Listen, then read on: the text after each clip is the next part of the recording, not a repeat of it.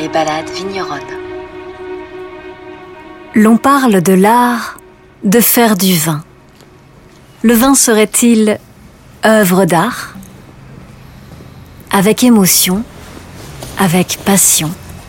Tel l'artisan qui façonne son objet, le vigneron modèle la vigne, la dompte et la contraint. Au clos du clocher, il en prend soin. Des parcelles diverses, d'argile fameuse, bleue, dit-on, surgira une créature, la création d'un millésime chaque année particulier, mais toujours en quête de beauté. Le rapport à la vigne serait-il esthétique ou ne serait-il pas? Par tous les sens, là, tout n'est qu'ordre, luxe, calme et volupté. C'est un endroit dans lequel on met tous beaucoup, beaucoup de cœur, d'âme, de passion, de travail, d'énergie, de sueur. Et du coup, forcément, ça nous dit beaucoup. Là, on le voit sous la pluie, mais en même temps, on l'a en tête euh, quand il fait beau, quand on est à la veille des vendanges, euh, quand euh, il y a des coups durs. Voilà, c'est tout ça qui se mêle ici. Et puis moi, j'y rajoute une dimension on va dire familiale et historique. j'ai jamais connu mon arrière-grand-père, mais j'ai ses bouteilles dans le caveau. Donc je sais tout le mal qui s'est donné aussi pour le construire, je sais tout le travail des générations précédentes. J'ai mes souvenirs d'enfance ici, donc c'est du travail, mais c'est aussi beaucoup d'affectif. Alors Jean-Baptiste Bourotte, je m'occupe du Clos du Clocher et je suis l'arrière-petit-fils du fondateur qui s'appelait Jean-Baptiste Audi. Alors ici on est sur le, plateau du Clos du Clocher, donc au pied de l'église.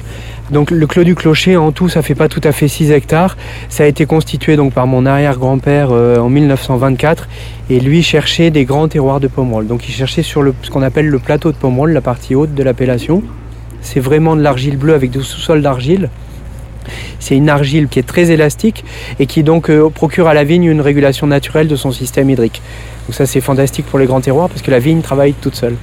Il faut imaginer qu'ici c'était la mer, hein, on était en zone lacustre, et il y avait des dépôts qui venaient des Pyrénées, et c'est ça qui donne aujourd'hui la naissance à ces argiles, ces argiles bleues qu'on retrouve dans le sous-sol euh, de notre terroir euh, de Pomerol. Et quand on fait des fosses pédologiques, on retrouve cette couleur bleue très légèrement entrecoupée d'ocre, mais c'est pour ça qu'on appelle ça l'argile bleue. Alors moi c'est Mathieu Bonté, je suis le directeur technique des vignobles et particulièrement le Clos du Clocher. C'est un peu comme un jardin. Alors ça serait mentir de dire qu'on connaît chaque pied, mais on connaît chaque petit îlot, chaque petite parcelle. Mais on va gérer chaque petit lot de parcelle différemment en fonction euh, de nos objectifs, de ce qu'on a vu. Est-ce qu'elle a souffert pendant l'été avec la chaleur? Est-ce qu'elle a été plus sensible aux maladies? Est-ce que les raisins ont été à la hauteur de ce qu'on attendait? Et là, on adapte euh, chaque pratique culturelle euh, pour obtenir le meilleur de chaque, de chaque terroir on peut sentir que la vigne souffre et puis on a envie de l'aider. Et puis euh, au moment des vendanges, on a envie qu'elle tienne, qu'elle attende jusqu'au moment où on voudrait commencer, pouvoir commencer les vendanges. Donc euh, moi, il m'arrive de passer dans les vignes et de dire allez-y, faut tenir, faut tenir. Il y a vraiment ce rapport ouais, de d'échange où euh, on craint et puis parfois on est énervé et puis parfois on voudrait que ça aille mieux et puis parfois on est super content comme on peut être fier de ses enfants. Il y a ce, il y a ce rapport là, ouais.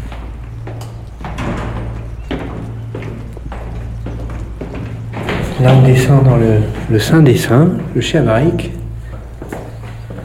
Ici, on est dans un bâtiment euh, qui a été construit en 2011 avec euh, les architectes bordelais Fabre de Marien sur le site historique de réception du Clos du Clocher. On est parti de cette idée-là de faire comme une sculpture d'argile.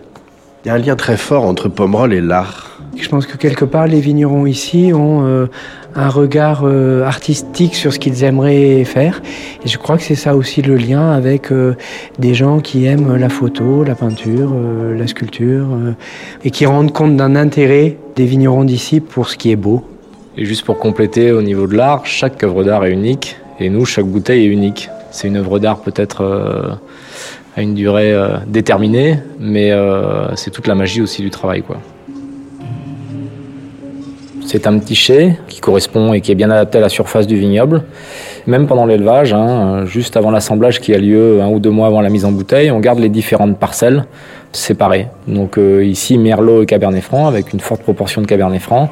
C'est aussi un âge. On a une parcelle qu'on appelle les 2015, qui a été plantée en 2015, qui n'a pas du tout le même goût qu'une parcelle qui est juste en face et qui s'appelle les 57 et qui a été plantée en 1957. Ensuite, un, petit secret, si je devais le dire à la personne qui arriverait peut-être pour me remplacer, c'est que Clocher, c'est quand même un vignoble très régulier dans sa production.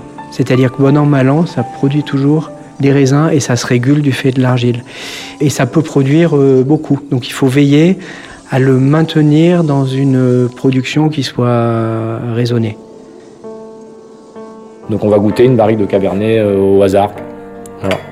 L'idée de l'élevage, c'est participer à la, structuration et au début de vie du vin pour lui permettre de passer des années en bouteille. C'est pas euh, une fonction aromatique du bois. Notre idée, c'est vraiment garder la pureté du fruit.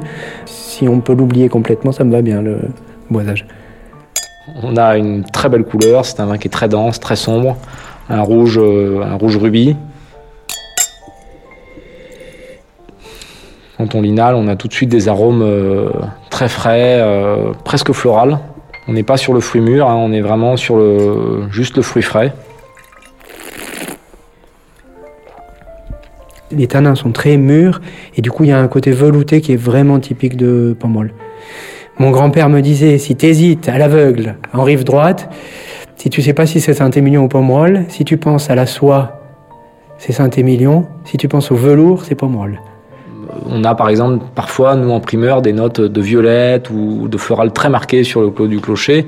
Et ça, c'est vraiment lié au terroir de Pomerol et à ces fameuses argiles euh, qui donnent cette, qualité aromatique et cette finesse de tanin c'est ça la magie des, du vin, mais particulièrement des vins, des vins de Bordeaux. Moi, j'ai travaillé en, Bourgogne. Souvent, en Bourgogne, ils font des vins uniques. Une parcelle va donner un vin. Nous, c'est des vins d'assemblage.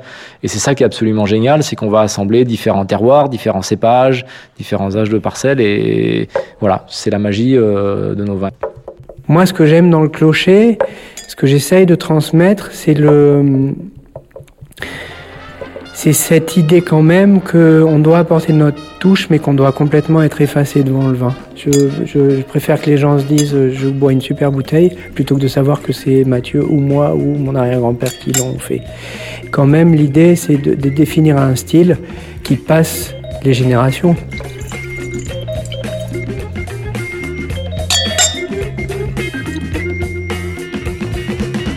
Ce qui perdure va par le temps.